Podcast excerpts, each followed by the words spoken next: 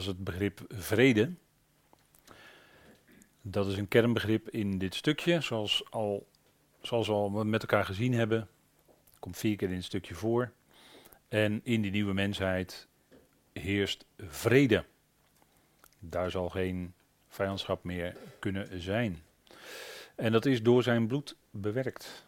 Zoals u weet, door het bloed van zijn kruis, zegt Colossense 1 vers 20, is er vrede gemaakt.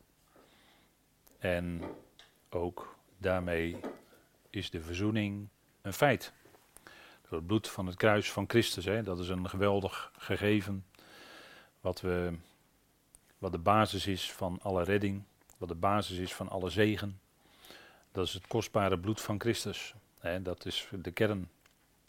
En we hebben ook gezien in Efeze 2, vers 13, dat wij nabijgekomen zijn in het bloed van Christus, staat er letterlijk. En op basis daarvan is ook dan die vrede. Want direct daarna wordt er in vers 14 gezegd, want Hij is onze vrede. Dat is natuurlijk een metafoor. Dat wil, wil zeggen dat Hij heeft onze vrede bewerkt. Omdat Hij daar is, is er ook vrede. En Hij is degene die de grote vredestichter is in Gods plan. In de nieuwe mensheid is dat al zichtbaar.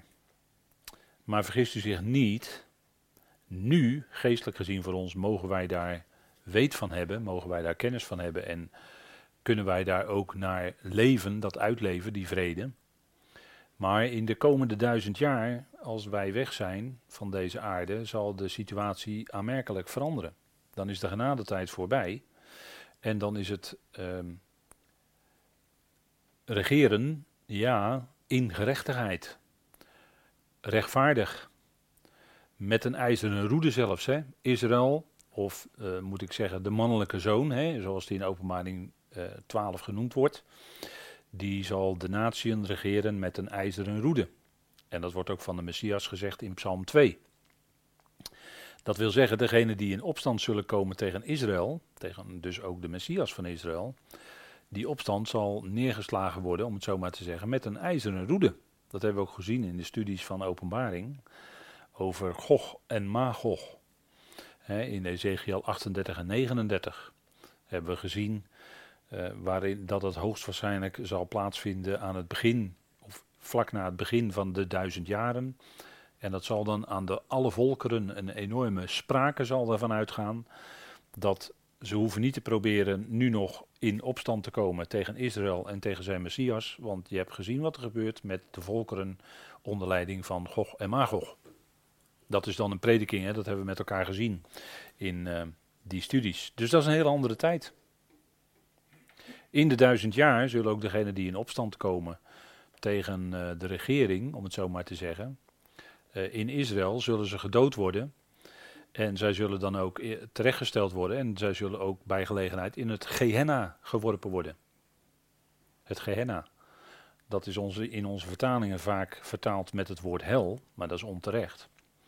Maar het Gehenna is Dal Hinnom, vlakbij Jeruzalem, of hoort eigenlijk tot Jeruzalem. En daar zal dan niet alleen het afval van Jeruzalem verbrand worden, maar daar zullen ook degenen die in opstand gekomen zijn tegen de regering dan terechtgesteld worden en daadwerkelijk daarin geworpen worden. Vandaar dat er dan ook staat waar het vuur niet uitdooft en waar de worm niet sterft. Even heel plastisch gezegd hè, over die lijken die daar liggen.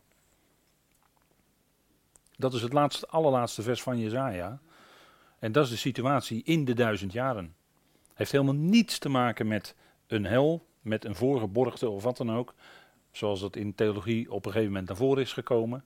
Heeft er niets mee te maken. Het zal dan in de duizend jaar zijn, het Gehenna, dal in om. Kun je zo de handboeken erop naslaan dat dat het is. En dat is, dat is de situatie alleen, alleen in het millennium, in de komende duizend jaren. Daarna zullen de poel des vuurs zijn en zullen mensen die daarin geworpen zijn in de tweede dood zijn. Maar de poel des vuurs is niet hetzelfde als de Gehenna. Dat, dat zijn verschillende grootheden. En dat kun je niet allemaal op één hoop schuiven zoals het wel is gedaan. En dat te verworden tot een hel of zoiets. Nee, er is helemaal geen sprake van. Dus dat is een hele andere tijd, komende millennium. Dat is, dat, dan zal de Heer regeren in gerechtigheid, ja, zeker. Maar dan is het niet de tijd van genade zoals het nu al 2000 jaar is. Dat is dan voorbij.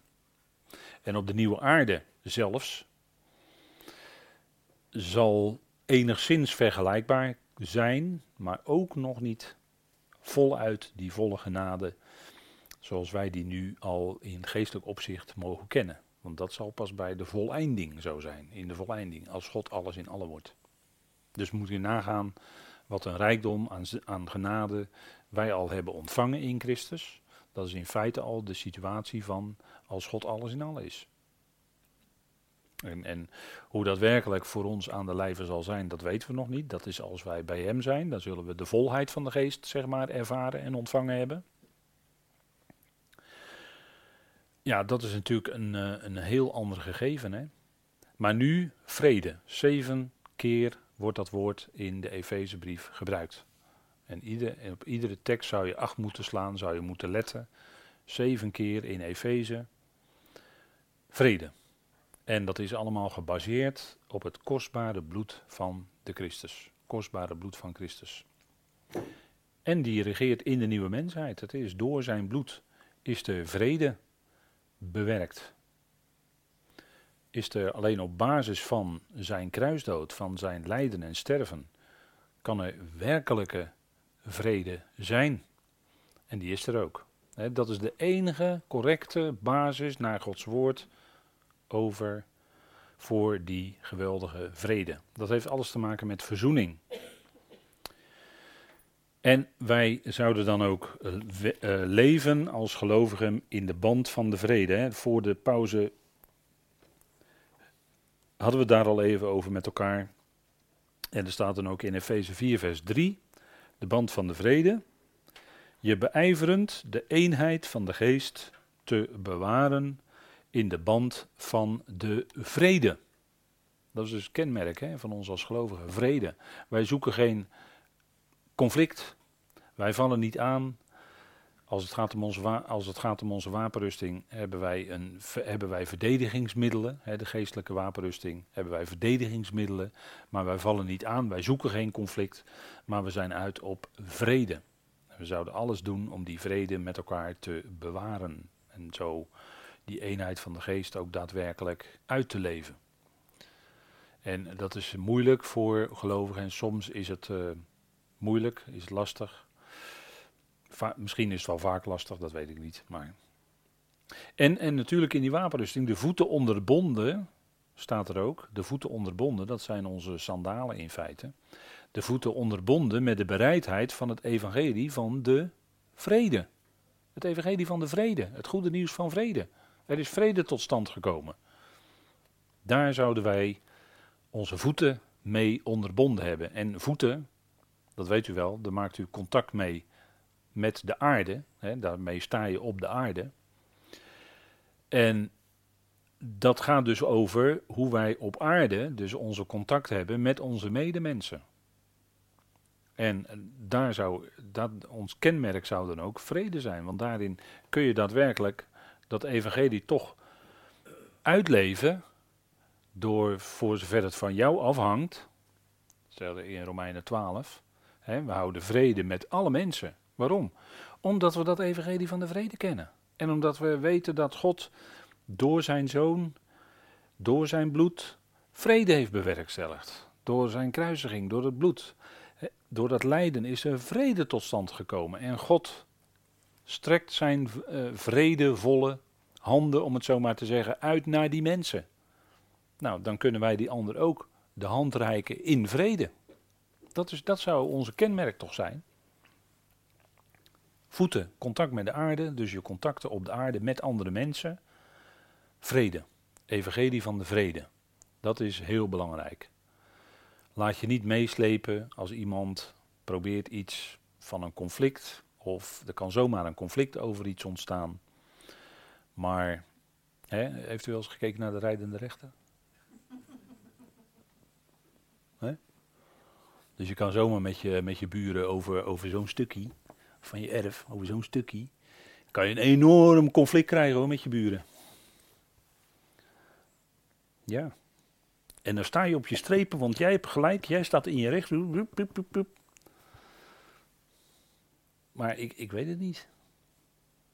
Ik denk dat Paulus daar toch, toch kijk, uh, je, merkt, je merkt toch eh, wel eens bij gelovigen zo hier en daar, en dan spreek ik heel algemeen, maar je merkt wel eens bij gelovigen dat ze, ja nee, nou, nu, nu is mij onrecht aangedaan en moet, iedereen moet het horen. Ja, er is mij dit en dat aangedaan, er is mij dat en dat aangedaan. Dan gaat iedereen bellen en op visite en het allemaal met elkaar bespreken uitgebreid. Wat is dat? Dat is toch onvrede? Dat is toch onvrede? Je accepteert het niet. Nee, nee, want mij is onrecht aangedaan. Eh, en, en de Corinthiërs, u weet wel wat ik ga zeggen misschien, maar de Corinthiërs die gingen met elkaar naar de wereldlijke rechter notabene. Rijdend of niet, hè? Maar ze gingen naar de wereldlijke rechter om met elkaar onderling conflicten uit te vechten. Wat is het nou, zegt Paulus? Waarom lijden jullie niet liever onrecht? Waarom laat je dan niet benadelen? Weet u wie er benadeeld werd? Christus Jezus. Christus toen hij op aarde hier, als Jezus rond, hè, Jezus toen hij op aarde rondliep, die werd benadeeld. En wat deed hij? Ging hij zijn recht halen? Nee toch? Ja, maar dat is zwak en uh, ja, inderdaad, dat is zwak. En op een gegeven moment dat erop aankwam, gaf hij geen antwoord. Het was een koninklijk zwijgen wat hij deed. En dan werd hij in zijn, in zijn gezicht eh, en hoe de soldaten hem behandelden. Hij had, had zo kunnen doen, bij wijze van spreken, met één woord had hij een heel legioen boodschappers kunnen optrommelen. Die die soldaten in één keer wegvaagden van die, die Romeinse soldaten die hem, die hem van alles aandeden. Maar hij, er werd hem toch enorm onrecht aangedaan. Hij was toch zonder zonde. Nou, en, en dat is toch een enorm onrecht. En kijk, als we naar de Heer kijken, Hè, hoe hij is geweest op aarde en hoe wij dan ook kunnen zijn op aarde om vrede, vrede te bewaren met alle mensen. Ja, dat, zegt u, ja, dat, dat is soms heel lastig. Ja, dat is ook zo. Want mensen kunnen soms, ja, mensen kunnen soms onmogelijk zijn. En soms zou je ze wel eens door een vinger willen halen, weet je wel. Dat soort uitspraken allemaal, dat kent u natuurlijk wel. Hè, maar ja, daar in de praktijk als zo aankomt, die sandalen, Wordt, niet hier letterlijk het woord sandalen gebruikt, maar goed, onderbonden met de bereidheid van het evangelie van de vrede. Dat hè? Ja, dat is, ja. En dan, en dan leren we toch van de apostel die wij willen navolgen. Hè? Want hij zegt in diezelfde brief, die eerste Korinthebrief, zegt hij, word mijn navolgers. Zegt hij, ja, waarom laat je niet liever benadelen als je onrecht wordt aangedaan? Laat het gaan. En ik ken wel broeders die behoorlijk ook financieel benadeeld zijn geworden. En die dat hebben laten gaan. En dan praat ik niet over 10 euro hoor. Ja, dat is wat. Dat is wat. want ja, nou ja ik, ik ja, kan wel over geld gaan beginnen, maar goed, dat weet u zelf ook wel.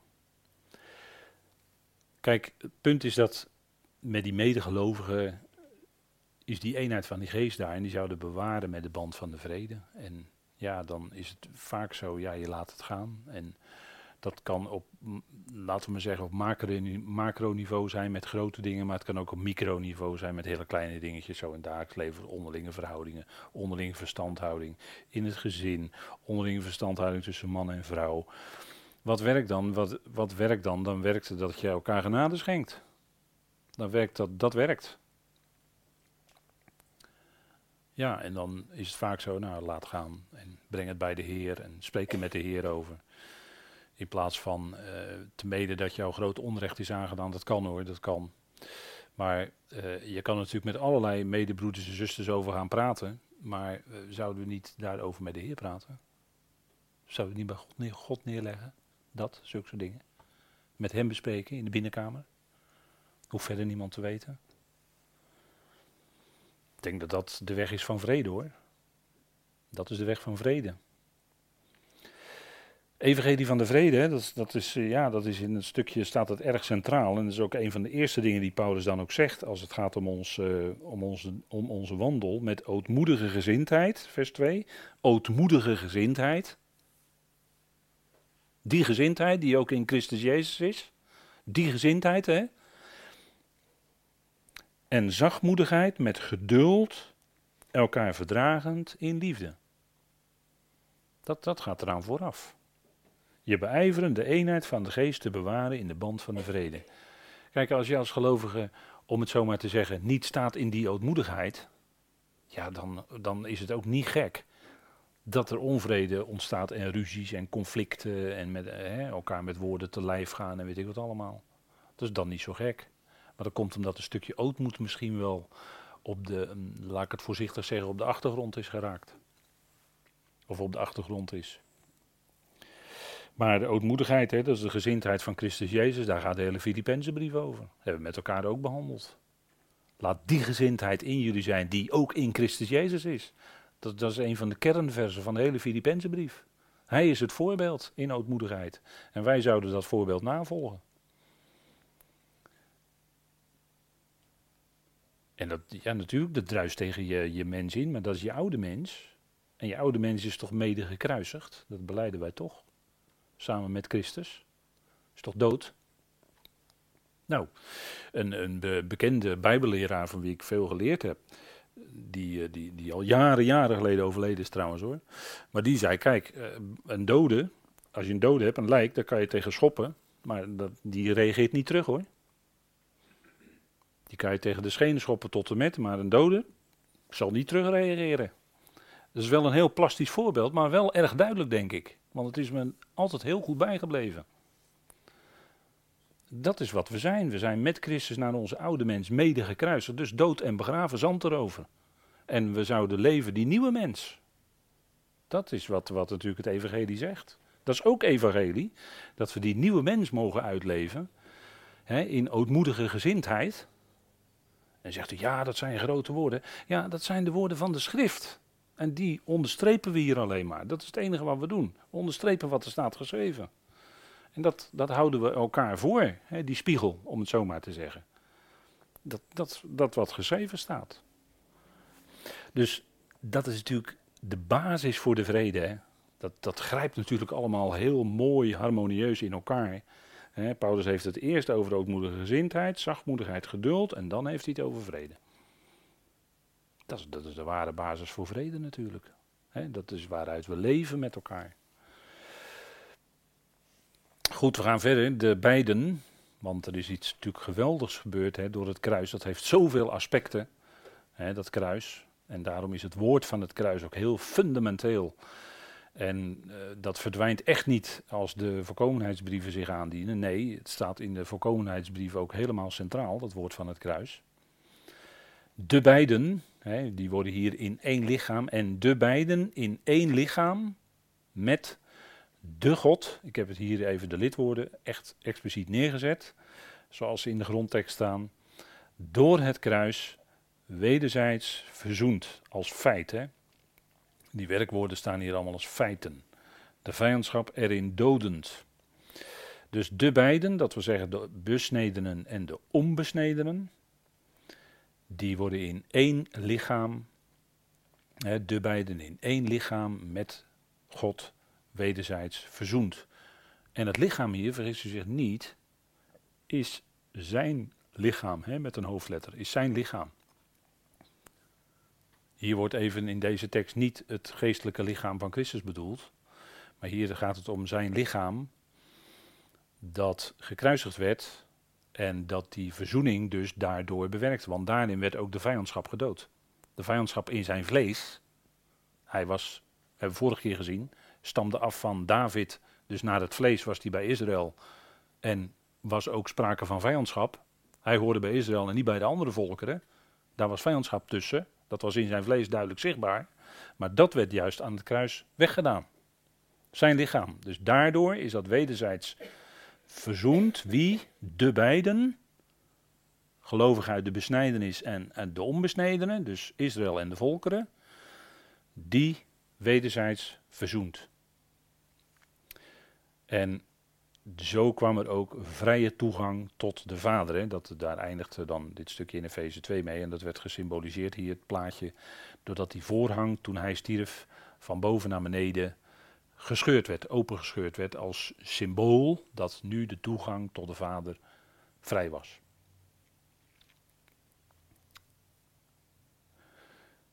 En de beiden, staat er, in één lichaam. Met wie? Met de God, hè, als ik het even heel letterlijk vertaal. Met de God. Dat is de God en Vader van onze Heer Jezus Christus. Dat is de God, de Allerhoogste. Dat is de God waarvan de schriften zeggen, er is één God. De absolute God en Vader van onze Heer Jezus Christus. Dat is die ene ware Allerhoogste God, de bron van alles, die liefde is. Hij is die ene ware God, absoluut. Dan komen er daarnaast in Gods plan nog allerlei anderen, die bij gelegenheid God of zelfs goden worden genoemd. Maar dan moeten we inzoomen op wat betekent het begrip God eigenlijk vanuit de grondteksten. En dat is dat hij de plaatser is, of de beschikker, of de onderschikker. Dat betekent eigenlijk vanuit het Hebreeuws en vanuit het Grieks, wat allemaal vertaald is met datzelfde woordje God. En dat is voor ons dan een moeilijkheid, omdat wij het onderscheid niet meer zien. Wanneer er gesproken wordt over God in het enkelvoud, dat is de absolute grote God en Vader van onze Heer Jezus Christus. Als we het hebben over het Hebreeuws. En wordt ook heel vaak gesproken over het meervoud. En dan zeggen wij goden. Ja, Israël werd ook in Psalm 82 goden genoemd. Goden. Staan in Psalm 82. Wordt gedoeld op Israël. Zij worden goden genoemd, dus onderschikkers. Maar dat is een afgeleide. En dat is dus niet absoluut, maar je kan dan zeggen, zij zijn in relatieve zin God of goden. En dat geldt ook voor de zoon zelf. De zoon zelf, Jezus Christus zelf. Waarvan bijvoorbeeld in Hebreeën 1 wordt gezegd, Hebreeën 1. Maar van de zoon wordt gezegd, uw troon, o God. Wordt van de zoon gezegd, hè? Even met elkaar lezen.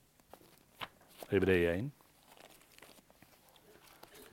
Kijk, de verwarring ontstaat als wij de Bijbel lezen en als wij het woord God lezen en we denken altijd aan die ene ware absolute God. Maar dat, dat, dat, kan je niet doen in de Bijbel. Je moet altijd kijken over wie gaat het nu. En dan kom je eruit, want zelfs Mozes, maar dat hebben we ook wel eens in een studie gezien. Zelfs Mozes werd een God genoemd ten opzichte van zijn broer Aaron. Maar dat betekent dus, hij was onderschikker ten opzichte van zijn broer Aaron. Nou, dan lezen wij in onze Bijbeltjes lezen wij God. En dan denken wij, huh? Mozes God? Nee, natuurlijk niet. Niet, kan nooit vergelijkbaar zijn met die ene ware God. Natuurlijk niet. Dus die titel God is, moet je altijd kijken naar, wat staat er hè? Hebreeën 1, vers 8. En lezen we even vanaf vers 6, Hebreeën 1, vers 6. Wanneer hij vervolgens de eerstgeborene in de wereld brengt, zegt hij: Laten alle engelen, boodschappers van God hem aanbidden. En van de boodschappers zegt hij weliswaar: Die zijn boodschappers maakt tot geesten en zijn dienaren tot een vuurvlam. Maar tegen de zoon: Uw troon, o God, bestaat in de eon van de eon. De scepter van uw koninkrijk is een scepter van het recht. Dus hier wordt tegen de zoon ook gezegd dat hij God is, dat hij plaatser is. Maar dat is hij dan niet absoluut, maar afgeleid, toebedeeld om onderschikker te zijn, om God te zijn in de komende eonen. En zo kan de zoon ook God genoemd worden, maar in het Nederlands wordt dat lastig, is dat voor ons verwarrend. Maar hij is dan in relatieve zin, is hij de plaatser in de komende eonen. Terwijl God de Vader van hem boven hem staat. En God de Vader is ook zijn God. Wat zei hij toch aan het kruis? Mijn God, mijn God. Zei de Heer toch aan het kruis? Nou, dat is de Vader uit wie hij uiteindelijk ook uh, voortkwam. Die, uh, hij werd uiteindelijk door de vader ja, voortgebracht, gecreëerd, geschapen, hoe moet je het zeggen? Er worden verschillende woorden gebruikt. Maar dat is dus een afgeleide betekenis van, het, van God, van plaatser zijn, of van onderschikker zijn, of van beschikker zijn. Dus die dingen moet je goed tegen elkaar afwegen. Hè? Is dat de aion van de aionen of de aionen van de aionen? Nee, hier staat twee keer enkelvoud. Ja. Dat is een van de weinige keren overigens. De eon van de eon. Dus de, dat is zeg maar de, daarmee wordt gedoeld op de laatste eon, die de vrucht is van de vierde. Dus de vijfde eon die is de vrucht van de vierde, de eon van de eon. Dat is. Uh,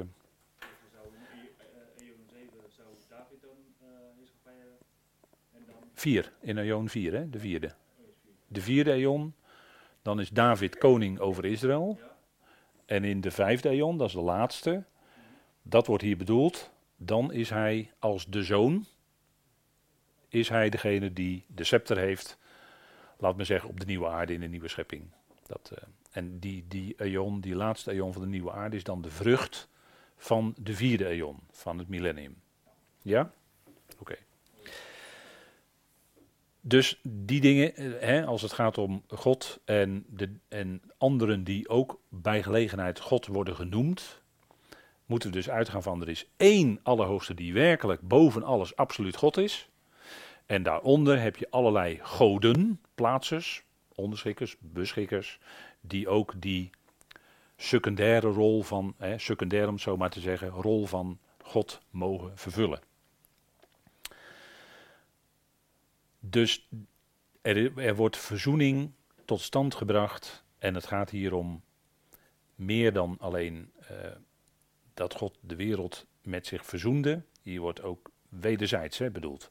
Maar goed, in ieder geval met God. Wie had de verzoening nodig? Vijanden. Wie had de verzoening nodig? De wereld. Ja, dus, want dat wordt steeds gezegd. Hè? Wij zijn met God verzoend door de dood van de zoon. Wij waren vijanden, wij hadden verzoening nodig. Ja, dus dat is altijd. Er zijn altijd hè, de wereld, wij als mensen, vijanden, maar ook geestelijke machten die vijandig zijn. Geestelijke machten hebben ook verzoening, verzoening allemaal nodig. En die worden allemaal verzoend met God.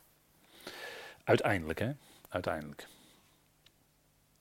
Dus hier gaat het om de God, dat is de Vader van onze Heer Jezus Christus. De grote plaatser, de grote beschikker van alles, de grote onderschikker die van tevoren al het einde overzag. Hè. Hij heeft van het begin af aan heeft hij zijn hele plan uh, uitgedacht. En dat hele plan kreeg ook gestalte. Maar bij God gaat er niets mis. Bij God gaat uiteindelijk alles goed. Ook nu gaat alles goed naar Gods plan, dat bedoel ik dan. En het kwaad heeft een functie in Gods plan. En dat is allemaal onder zijn controle. Net zoals de tegenstander in het leven van Job niet verder kon gaan dan hem ziek maken, maar mocht hem niet doden. Dus had wel een beperking, hè, die tegenstander. Die door Paulus, notabene, in 2 Korinthe wordt genoemd, de God, met een kleine letter graag, de God van deze eon. Dus die heeft wel een zekere macht toebedeeld gekregen, maar het is altijd een streep, hè. Altijd een streep, verder kan hij niet gaan. Dat is altijd, hè, is onder Gods, uiteindelijk zeker helemaal onder Gods controle. En moet zijn rol van tegenstander vervullen, om het zo maar te zeggen. Dat is hoe God het allemaal. God heeft alles in zijn hand. Dat is natuurlijk geweldig, hè? Dan kun je ook s'nachts rustig slapen. Als je dat beseft, als die vrede van God in je hart is, dat Hij alles in zijn hand heeft, dan kun je toch rustig slapen. Want ja, Hij waakt. Hij waakt. Hij slaapt nooit, hè? Wordt ook van, tegen Israël gezegd: Israël, uw bewaarder, slaapt of sluimert nooit. Dat is natuurlijk geweldig, staat ergens in psalmen geloof ik. Maar zo is het. Ik bedoel, hij waakt. En ja, als wij dan slapen, hij geeft het zelfs, wel leuk om te zeggen, hij geeft ze zijn beminde in de slaap. Dat is ook wel leuk hè. Want sommigen die denken van ja, ik slaap zoveel en uh, ja, dit en dat. En, maar hij geeft zijn beminde in de slaap. Dus ja, ach, kan je ook wel eens aan denken. En de verzoening, de verzoening is, wordt hier ook duidelijk gezegd in Efeze 2, door het kruis. Dat is essentieel hè, hier, essentieel punt. door het kruis is die verzoening tot stand gebracht. Dat is de kern waar alles om draait. Het woord van het kruis is dwaasheid voor de wereld, is dwaasheid voor de wijzen van deze wereld, is dwaasheid ook voor de religieuzen van deze wereld. Dat God het zo doet, via het kruis, via degene die uit zwakheid is gekruisigd, maar nu leeft in de kracht van God. Door het kruis is het bewerkt. Hè? Kijk, en Paulus zegt ook in, in zijn brieven, en 1 Korinthe 1 begint het al, hè, in vers 17. Daar, daar zegt hij dat hij bijvoorbeeld, hè, daar zegt hij dat hij niet gezonden is om te dopen, maar om evangelie te verkondigen. Dat staat daar in 1 Korinthe 1 vers 17. Niet met wijsheid van woorden, opdat het kruis van Christus niet krachteloos gemaakt wordt. Dat heeft alles te maken met het woord van het kruis natuurlijk. Kijk, de heer Jezus was in zijn aardse bediening, was hij door Johannes in water gedoopt. Maar daarna, toen hij al lang in water gedoopt was, sprak hij ook nog over een doop die nog moest komen. En dat was zijn dood aan het kruis. Dat was zijn dood aan het kruis, dat was zijn doop, zijn ware doop, om het zo maar te zeggen. En ik denk dat dat redenen zijn waarom Paulus daar zegt in 1 Korinthe 1 vers 17, dat hij niet gezonden is om, laat ik maar even zo zeggen, in water te dopen, maar om, in even, om evangelie te verkondigen. En ik denk dat daarin een hele duidelijke, een hele duidelijke scheidslijn zit, welke kant het opvalt hè, bij Paulus. En, en uh, nou goed, eh, ik denk dat zijn brieven daarin ook duidelijk zijn. Dat als het gaat om de, de, de waarden, eh, jullie zijn naar binnen in Christus Jezus gedoopt, dan ben je ook tegelijkertijd in zijn dood gedoopt. Romeinen 6. En daar worden dus de, laat ik maar zeggen, de, de, de geestelijke kwaliteiten van de consequentie van zijn dood en opstanding worden daar verkondigd in Romeinen 6. Daar hebben wij deel aan we zijn, en dat wil zeggen, wij zijn mee betrokken in zijn doop, ja, in zijn dood aan het kruis, want daar gaat Romeinen 6 over. Er wordt helemaal geen water genoemd daar. Wordt niet genoemd. En als je dat uh, erin wil lezen, ja, precies, dan zeg ik het al, dan lees jij dat erin. Maar het staat er niet. En uh, de directe context is ook dat wij, Romeinen 6, vers 6, dat wij tezamen met Christus gekruisigd zijn. Waarvan de Heer zelf zei tijdens zijn aardse leven dat dat zijn doop was die nog moest komen. Ik denk dat je daar niet omheen kan hoor. Ik denk dat het heel helder en duidelijk is. En het punt is dat dat begrip, hè, dat, want, want kijk, dat kruis is alles beslissend. Wij kunnen er echt helemaal niks aan toevoegen. Helemaal niks. En het gaat op geen enkele manier, hoe je het ook bekijkt. En dat, dat begrip kruis speelt in, juist in die volkomenheidsbrieven van Paulus zo'n belangrijke rol. Ik heb ze hier op een rij gezet. Komt vijf keer voor. In de volkomenheidsbrieven. En we begonnen vanavond ook met het getal vijf, hè, geloof ik. Maar het komt vijf keer voor in de volkomenheidsbrieven. Hier, de dood van het kruis. Hij is gehoorzaam geworden tot de dood van het kruis. Essentieel voor onze wandel ook, hè, als het gaat in Filippenzen. Het gaat over onze wandel, over ons gedrag, over onze opstelling, onze wandel en dienstbetoon. Wordt ook gesproken over de vijanden van het kruis in Filippenzen 3, vers 18. Wie zijn dat? Dat zijn degenen die aardsgezind zijn. Dat zijn degenen die bezig zijn op wereldse manier, op een aardse manier met de dingen. En Paulus zegt ervan, dat zijn, mede, dat zijn echte ware medegelovigen die Paulus daar bedoelt. Maar hij zei het wenend, hij zei het huilend daar in Filippenzen 3. Ze wandelen als vijanden van het kruis van Christus. Het punt is dat we, we ook, ook wat we doen aan, aan wandel en in dienstbetoon doen, dat zou daarin, ook, ook daarin speelt uh, het effect van het kruis een hele belangrijke rol natuurlijk. We niet kunnen uh, op onze eigen manier of op een wereldse manier bezig kunnen zijn. Nee, het, dat wil dus zeggen eigenlijk alles van God verwachten, ook in onze wandel en dienst. Alles van Hem verwachten. En, en Colossense 1, hè, het bloed van het kruis. Nou, dat is natuurlijk ken, essentieel voor onze, essentieel voor onze redding. Redding van alle, ook van die geestelijke machten en krachten. Die worden in de context van Colossense 1 ook genoemd. Alles en iedereen, alle schepselen worden allemaal met God verzoend. Het al, tapanta, staat daar. En dat is door het bloed van het kruis. Dat is zijn geweldig diepe lijden aan het kruis, hè, de dood van het kruis. Dat is een enorm diep lijden, dat is schande, dat is uh, ontluistering enzovoort. Ja, dat, al dat oude verdiende dat ook. En, en uh, hij ging daaraan en wij gingen daaraan mee. En, en nogmaals dan, Colossense 2, hè, genageld aan het kruis.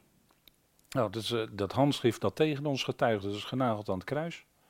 En, dat is weggedaan. Dat, dat, ook daarin kunnen we niet, hè, alles wat maar enigszins kon ruiken nog naar religie, is ook meegegaan aan het kruis. Je kan na het kruis ook niet meer religieus bezig zijn. Heel erg je best doen voor de Heer of zo. Nee, het is allemaal zijn werk. En, en dat, is, dat, is de werk, dat is de werking van het kruis in ons leven. Dat we dat ook steeds meer gaan erkennen. dat dat ook zo is. Dat, dat, dat is de diepe consequentie. Niets van jouzelf meer, nee. Alles van hem. En uh, ik heb van de andere brieven ook uh, kruisen, daar hebben we nog niet eens uh, gesproken met elkaar over kruisigen. En gezamenlijk kruisigen met. Dan hebben de werkwoorden nog even nu gelaten voor wat ze zijn op dit moment. Maar die zijn natuurlijk ook geweldig belangrijk om na te lopen. Hè. Maar u ziet hier dat, dat, dat door het kruis, dat is zo wezenlijk. Dat is, dat is de kern van het evangelie.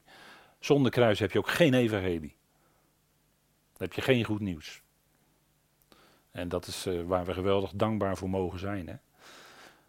En, en nu kennen we hem natuurlijk, ja, natuurlijk, als de opgewekte, als de opgestaan. Het graf is leeg en, en hij leeft. En dat is geweldig. Maar het is wel via een hele diepe weg gegaan. Hè? Dat, altijd, dat is diepe betekenis, diepe consequentie van wat hij deed. Zijn kruisdood. Dat is de kern waar het hele plan van Ione in feite om draait. dat is, dat is wezenlijk van alles. Dus daarom ook in dit stukje in Efeze 2 staat dat ook centraal. Hè? Dat het is, die verzoening is ook door het kruis. Hè?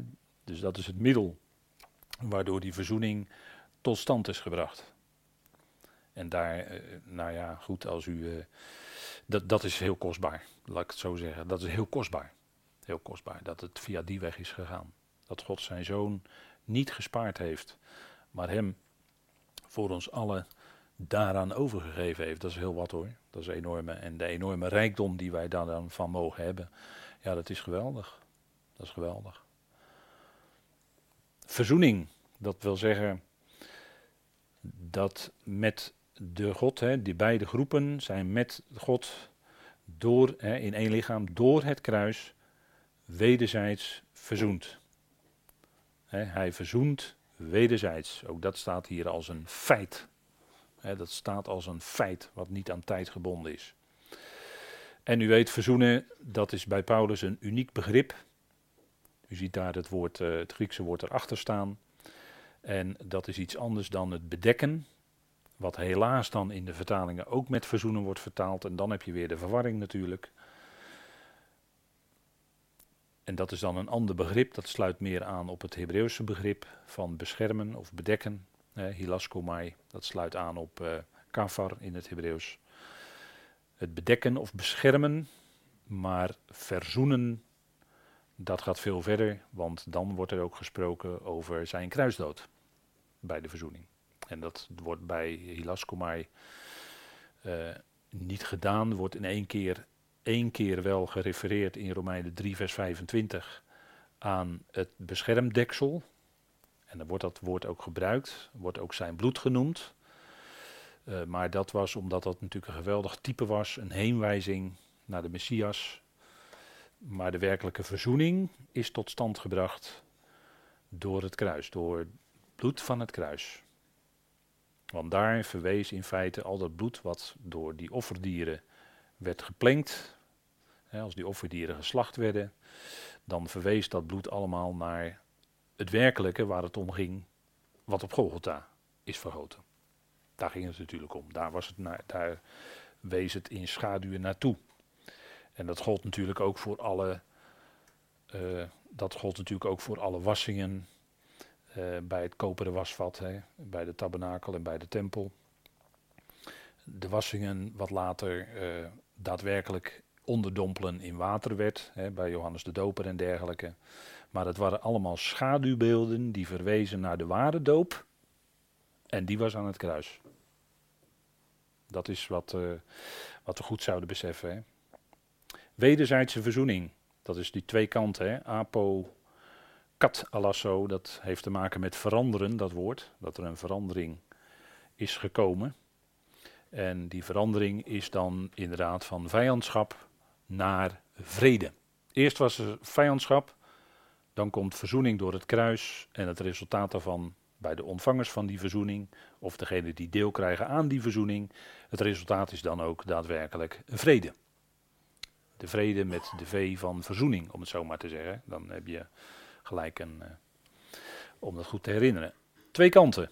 God met de schepselen, of de schepselen met God moet ik eigenlijk zeggen. En de nieuwe mensheid met God. En hier dan ook in Efeze die twee groepen onderling vrede.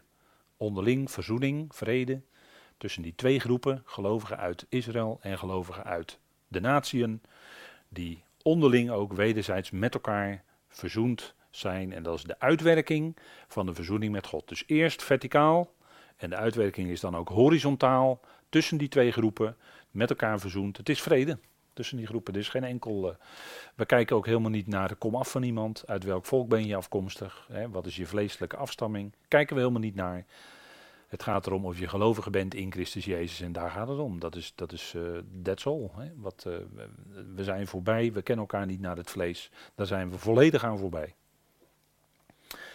Onderling verzoend, en dat is natuurlijk wat Paulus hier bekend mocht maken. En daar wordt ook bij gezegd, de vijandschap erin dodend. In dat ene lichaam van hem, wat gekruisigd werd, daarin was, dat was ook de vijandschap, daarin was de vijandschap ook zichtbaar, de vijandschap in zijn vlees. En daarmee werd de vijandschap ook gedood. Toen hij stierf, werd ook die vijandschap gedood. En werden ook de vijanden in feite voor God mede gekruisigd. En hier gaat het dus om de, niet, niet om de vijanden, maar hier gaat het om de vijandschap. Dus daadwerkelijke vijandige instelling, de vijandige houding. Uh, je kan misschien ook zeggen de haat, uh, noem alles maar, maar op wat er met vijandschap te maken heeft. De vijandschap. De vijandschap erin doden. Dus tussen die twee groepen kon vanaf dat moment in feite geen vijandschap meer bestaan. Want alle onderscheid, al het wat met het vlees te maken had enzovoort, is weg. Door het kruis, weggedaan. En zo zouden gelovigen dat zich gaan realiseren of zouden dat gaan erkennen. Niet alleen er kennis van krijgen, maar dat ook erkennen. Daadwerkelijk in geloof met je hart. Dat is erkennen, bewust worden, besef krijgen. En dat is een groeiproces. Dat je dat ook gaat erkennen en daar ook naar gaat leven. De vijandschap erin dodend. En dan tenslotte naar Efeze 4. Dat is dan ook de praktische consequentie, maar daar zullen we mogelijk in de toekomst dan nog in de bespreking aan toekomen. De oude mensheid is verdorven in overeenstemming met de begeerte van de verleiding. Dat was het eerdere gedrag. Dat wordt ook gekarakteriseerd als de oude mensheid. En dat zien we aan alle kanten om ons heen, om het zo maar te zeggen. Die mensen leven nog allemaal naar de oude mens. En die nieuwe mensheid als groot contrast, die doen we aan, zegt Paulus. Dat doen wij aan. Dat is een geweldige nieuwe kleding, om het zo maar te zeggen. En die wordt in overeenstemming met God geschapen. Hebben we opnieuw dat woord scheppen. Hè? Dus als het gaat over die nieuwe mensheid, u ziet het, dan kom je ook steeds dat woord scheppen tegen. God schept die nieuwe mensheid. En die mogen wij vervolgens ook aandoen in de praktijk. Dat oude laten we achter ons, gooien we weg, geven we mee aan de lorrenboeren, zeiden we vroeger. met de oude vodden, die gooi je weg. Maar we doen aan die nieuwe mensheid, waarvan Paulus hier zegt, die, die door in, in overeenstemming, dus in harmonie met God, geschapen wordt in rechtvaardigheid en goedgunstigheid van de waarheid. He, daar is rechtvaardigheid in, we wandelen in, ook in rechtvaardigheid. En in goedgunstigheid van de waarheid. we zijn goedgunstig. Waarom? Omdat we die waarheid hebben leren kennen, omdat we deel hebben aan die waarheid. We horen daarbij, die nieuwe mens, nieuwe mensen zijn wij in Gods ogen. Dat is de waarheid. En daar mogen we uit leven, hè? goedgunstig zijn. Dat is een prachtig begrip. Wat uh, vanuit het Hebreeuws alles te maken heeft met alles wat goed is. En de andere wil begunstigen, ten goede wil zijn voor die andere. Uh, noem alles maar op, hè, wat je er allemaal bij kan bedenken. Goedgunstigheid van de waarheid. Want ja, we mogen tenslotte, en dat klinkt in deze tijd, uh, kan je dat bijna al niet meer zeggen. Maar we mogen tenslotte de waarheid kennen, de waarheid van het Evangelie. Dat mogen we ook tegen elkaar zeggen. Hè, het Evangelie van de waarheid. Paulus noemt dat in Efeze 1. Dat hebben we mogen leren kennen. Dat is onze redding. Het evangelie van onze redding wordt ook genoemd evangelie van de waarheid. de waarheid van het evangelie. En Paulus was ook geroepen als apostel. Waarom? Om de waarheid te spreken. Om waarheid te verkondigen. Hij zegt ook, ik ben apostel in, in kennis of in geloof en waarheid.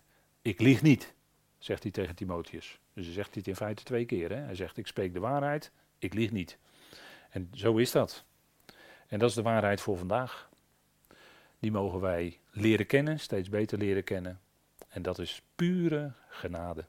Natuurlijk, is genade. Wat een voorrecht hebben wij ontvangen.